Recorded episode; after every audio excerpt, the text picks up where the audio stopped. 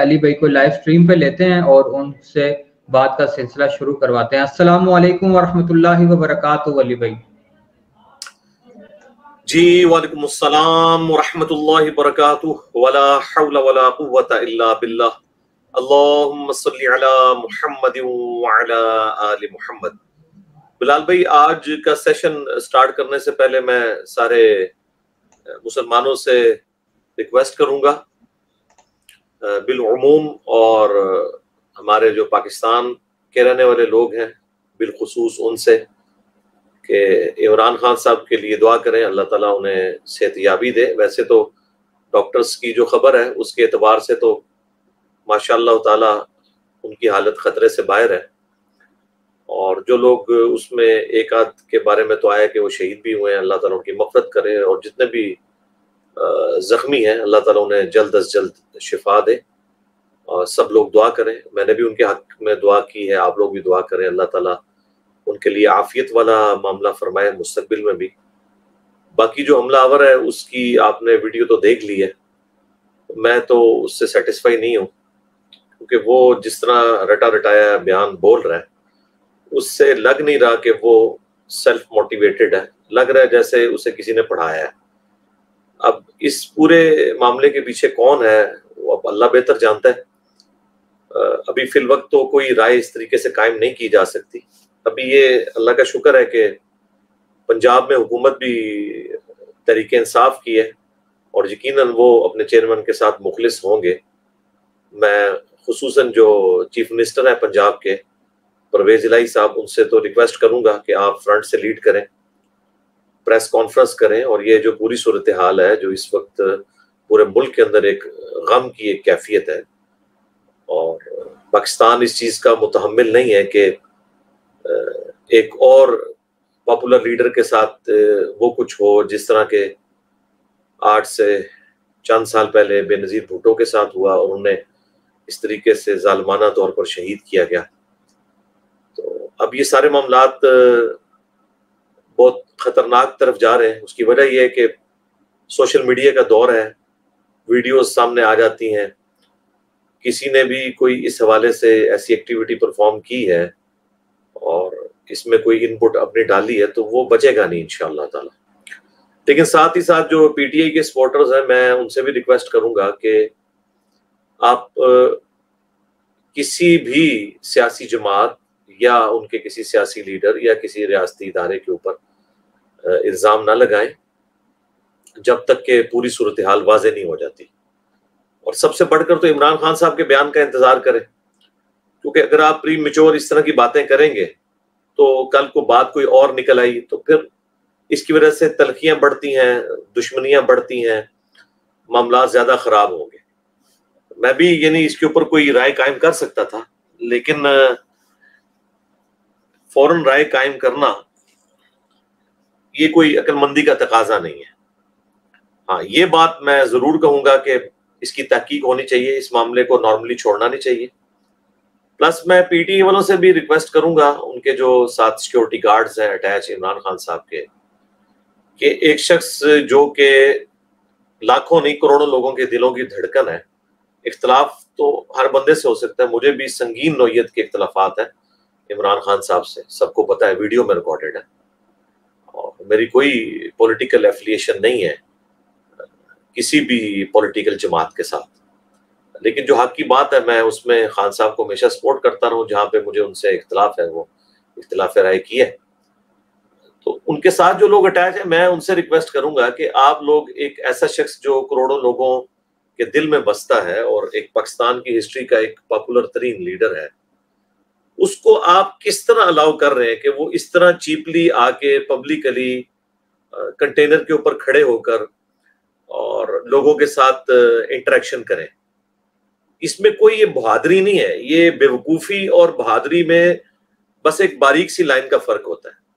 آپ لوگ تو اس معاملے کو سمجھتے ہیں اور جس طرح کے کچھ ان کے وزراء ایکس پی ٹی آئی کے بتا رہے ہیں کہ پہلے ہی یہ خطرہ تھا کہ کوئی اس طرح کی ایکٹیویٹی پرفارم ہو جائے گی۔ آج کے دن کے بارے میں ان کے پاس کوئی اطلاعات تھیں ایسی۔ تو اس کے باوجود آپ نے خان صاحب کو اس طرح پبلکلی ایکسپوز کیوں ہونے دیا؟ آپ دیکھیں کہ بلاول بھٹو جب تقریر کر رہے ہوتے ہیں تو انہوں نے اپنے سامنے ایک بلٹ پروف شیٹ رکھی ہوتی ہے اور لوگ بعض ان کا مذاق اڑا رہے ہوتے ہیں۔ یہ کوئی بزدلی نہیں ہے میرے بھائی۔ اللہ کے نبی الاسلام نے بھی اپنے سیکورٹی گارڈ رکھے ہیں۔ اس میں کون سی بزدلی والا معاملہ ہے؟ وہ تو جب قرآن میں آیات نازل ہوئی واللہ یعصم کا من الناس۔ اے اللہ کے نبی، اللہ آپ کی حفاظت فرمائے گا، آپ کے دشمنوں کے اگینسٹ۔ تو پھر نبی صلی اللہ علیہ وآلہ وسلم نے گارڈز رکھنا چھوڑ دیے تھے۔ لیکن یہ آپ کے لیے اسپیسیفکلی اللہ تعالیٰ کی پروٹیکشن تھی۔ تو یہ گارڈز تو رکھنے چاہیے۔ تو اب گارڈز کا کام یہ ہے سیکورٹی کے آفیسرز کا کام یہ ہے کہ وہ بلٹ پروف شیشہ ارینج کریں۔ اور اسی طریقے سے یہ کنٹینر بھی بلٹ پروف بلکہ بلاسٹ پروف ہونا چاہیے۔ میں دیکھ رہا تھا ایک صحافی اوپر چڑھ کے وہ سارا دکھا رہے تھے کہ وہ جو گولی ہے، اس نے اس کی شیٹ میں بھی سوراخ کر دیا ہوا تھا۔ تو یہ کون سا کنٹینر ہے کہ جس کی شیٹ کے اندر بھی سوراخ ہو رہا ہے؟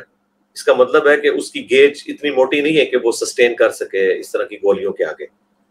تو پبلکلی کوئی ایکسپوز ہونے کی ضرورت نہیں ہے۔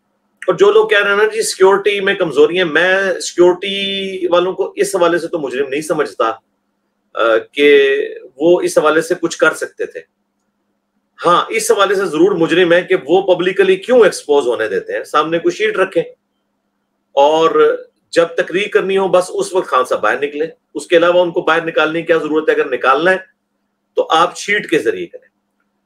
اور اگر شیٹ نہیں ہوگی تو آپ جتنے مرضی سیکورٹی گارڈ لگا لیں۔ جب ایک انڈیویجول موٹیویٹڈ بندہ پبلک میں آ گیا اور اس نے ایک کوٹ پہنا ہوا ہے کوٹ کے اندر اس نے ایک گن چھپا کے رکھی ہوئی ہے اور وہ کنٹینر کے قریب چلا گیا ہے، تو اسے چند سیکنڈز ہی چاہیے فائر کرنے کے لیے اور اس نے کیے۔ وہ تو اللہ بھلا کرے، ایک پیچھے کھڑا ہوا تھا بندہ جس نے ماشاء اللہ دلیری دکھائی ہے اور اس کا ہاتھ پکڑ لیا ہے۔ ادروائز تو اگر وہ دوبارہ اس کو مزید موقع ملتا تو اور لوگ بھی اس میں یعنی زخمی ہو سکتے تھے اور شہادتیں بڑھ سکتی تھی اس نے بڑی دلیری سے اس کو پکڑا ہے۔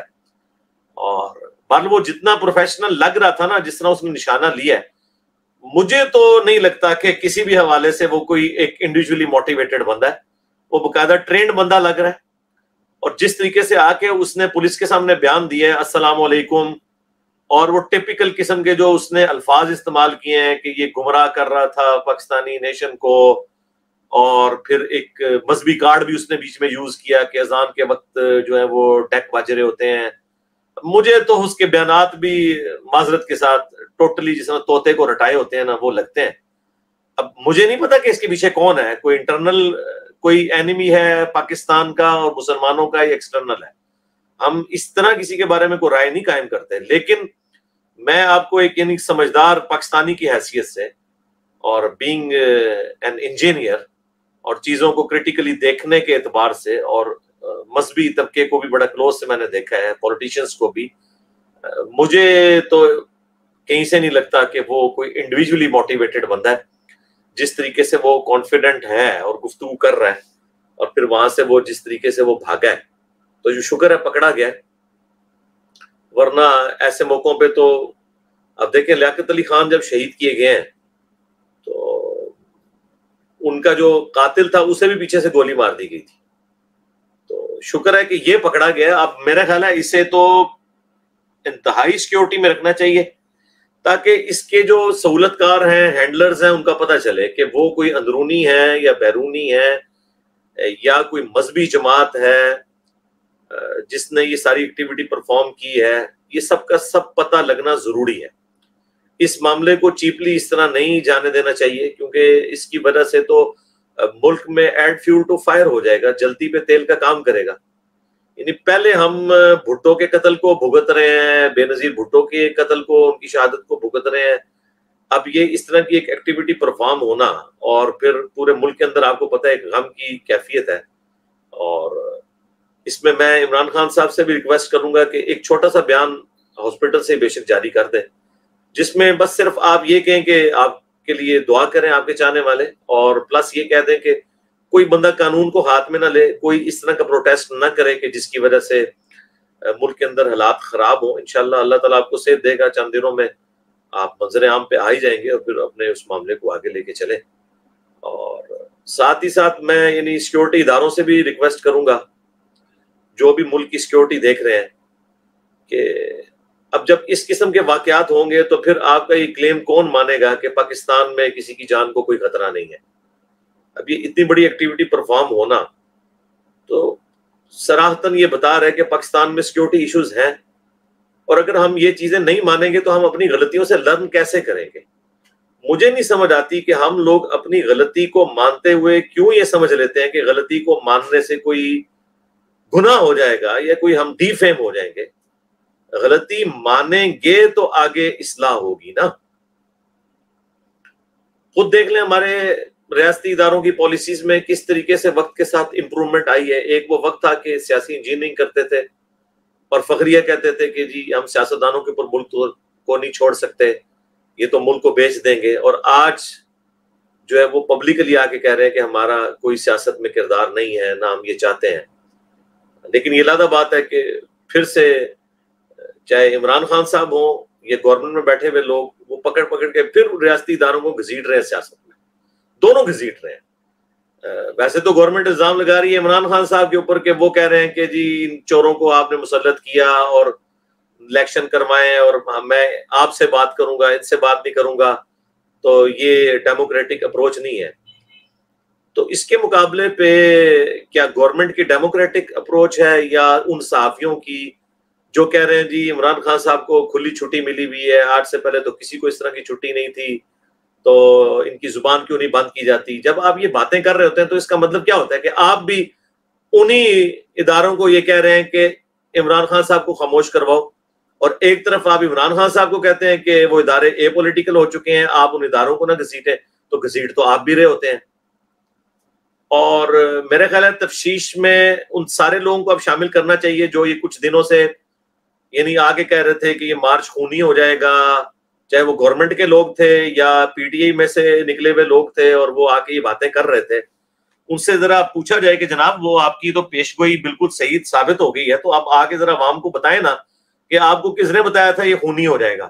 کیونکہ آپ نے تو کوئی جنرل اسٹیٹمنٹ تو نہیں دی تھی۔ جنرل اسٹیٹمنٹ تو اب پاکستان میں کسی وقت بھی دی جا سکتی ہے۔ میں بھی کہتا ہوں کہ تمام پولیٹیکل جماعتوں کے لیڈرز کو اور ایون ریاستی اداروں کے لیڈرز کو ہر وقت یا تو خطرہ لگتا لگا رہتا ہے یا مذہبی کارڈ کی وجہ سے یا کسی اور وجہ سے۔ یہ تو جنرل اسٹیٹمنٹ ہے۔ لیکن اسپیسیفکلی آپ میڈیا پہ آ کے پریس کانفرنس کر کے اس طرح کی تھریٹس لوگوں کو بتائیں اور پھر وہ ایکٹیویٹی پرفارم ہو جائے تو میرا خیال ہے سب سے پہلے ایسے لوگوں کو بھی شامل تفتیش ہونا چاہیے اس حوالے سے۔ اور میں عمران خان صاحب کے لیے دعا گو ہوں اور باقی تمام لیڈرز کے لیے بھی دعا گو ہوں کہ اللہ تعالیٰ ان کے لیے عافیت کا معاملہ کرے اور میں خان صاحب سے اسپیشلی اور ان کے چاہنے والوں سے ریکویسٹ کروں گا کہ یہ جس نوجوان نے ہمت کر کے اس کو پکڑا ہے یعنی یہ خان صاحب سے محبت کا ایک اس نے ثبوت دی ہے۔ تو اسے ایک بہت بڑے لیول کا انعام پی ٹی آئی کی جانب سے بھی اور گورنمنٹ کی طرف سے بھی دینا چاہیے۔ یہ لوگ حقدار ہیں۔ جو واقعی دل و جان سے اگر یہ دعویٰ کرتے ہیں نا کہ ہم اپنے لیڈر کے لیے جان دیں گے تو وہ تیار ہوئے ہیں۔ اور آپ دیکھ لیں، مشرف صاحب سے ہمیں لاکھ اختلافات، لیکن ان کی یہ خوبی تھی کہ جس جس بندے نے بھی ان کی جان بچانے کے لیے ایفرٹ پٹ کی تھی جب ان پہ مرڈر اٹمپٹ ہوئی تھی، تو انہوں نے لائف ٹائم ان کا خرچہ جو ہے وہ، اٹھایا ہوا ہے۔ تو یہ بہت بڑی بات ہے۔ تو میرے خیال عمران خان صاحب کو بھی ان کے چاہنے والوں کو بھی uh, ایٹ لیسٹ اس بندے کو ضرور جو ہے سپورٹ کرنا چاہیے. پلس uh, اس پورے لانگ مارچ میں جتنے لوگ شہید ہوئے ہیں ابھی تک uh, کنٹینر کی مس ہینڈلنگ کی وجہ سے اور مس مینجمنٹ کی وجہ سے وہ بھی سارے لوگ جس طرح وہ ایک ایک صحافی عورت تھیں، وہ بھی شہید ہوئی اس میں خیر ان کی اپنی غلطی بھی تھی. بہرحال ان کو بھی کمپنسیٹ کرنا چاہیے. اور اس طرح ایک بچہ بھی آیا تھا موٹر بائک والا. اور کچھ اور لوگوں کے بارے میں بھی آیا مختلف ان سب لوگوں کو بھی ساتھ ساتھ یعنی یہ سمجھیں کہ آپ کے لانگ مارچ کے شہداء ہیں۔ باقی میرا اپنا پوائنٹ آف ویو ہو سکتا ہے، لیکن میں ایک آپ کو سنسیئر مشورہ اس حوالے سے دے رہا ہوں کہ یہ لوگ جو ہیں، اس قابل ہیں کہ انہیں فائنینشلی آپ لوگ سپورٹ کریں، انہیں ایوارڈ دیں۔ ریوارڈ بھی دیں، خالی ایوارڈ نہیں ریوارڈ بھی ہونے چاہیے۔ اللہ تعالیٰ پاکستان کی خیر فرمائے۔ پاکستان کو بالخصوص اور تمام عالم اسلام کو بالعموم اندرونی اور بیرونی خطرات سے محفوظ فرمائے۔ پاکستان سمیت دنیا بھر میں جہاں کی مسلمان مظلوم ہیں، خصوصاً چائنا میں، کشمیر میں، انڈیا میں، یمن میں، فلسطین کے اندر، افغانستان میں، عراق میں، شام میں اور پاکستان میں بھی جو سلاب زدگان ہیں، اللہ تعالیٰ غیب سے ان کی عزت آبو جان و مال کی حفاظت فرمائے۔ اور دنیا کے تمام مسلمان، خواہ جنوں میں ہوں، خواہ انسانوں میں، ان کے حق میں وہ تمام دعائیں قبول فرمائے جن کا سوال اللہ کے محبوب صلی اللہ علیہ وآلہ وسلم نے کیا۔ اور ان تمام چیزوں کے شر سے اللہ تعالیٰ ان سب کو، تمام مسلمانوں کو اپنی پناہ عطا فرمائے۔ جن جن چیزوں کے شر سے اللہ کے محبوب صلی اللہ علیہ وآلہ وسلم نے پناہ طلب کی۔ بس یہی میرا میسج تھا۔ صلو علی محمد و آل محمد۔ اللهم صل على محمد وعلى آل محمد وأصحاب محمد وأزواج محمد وأمة محمد أجمعين إلى يوم الدين. آمين.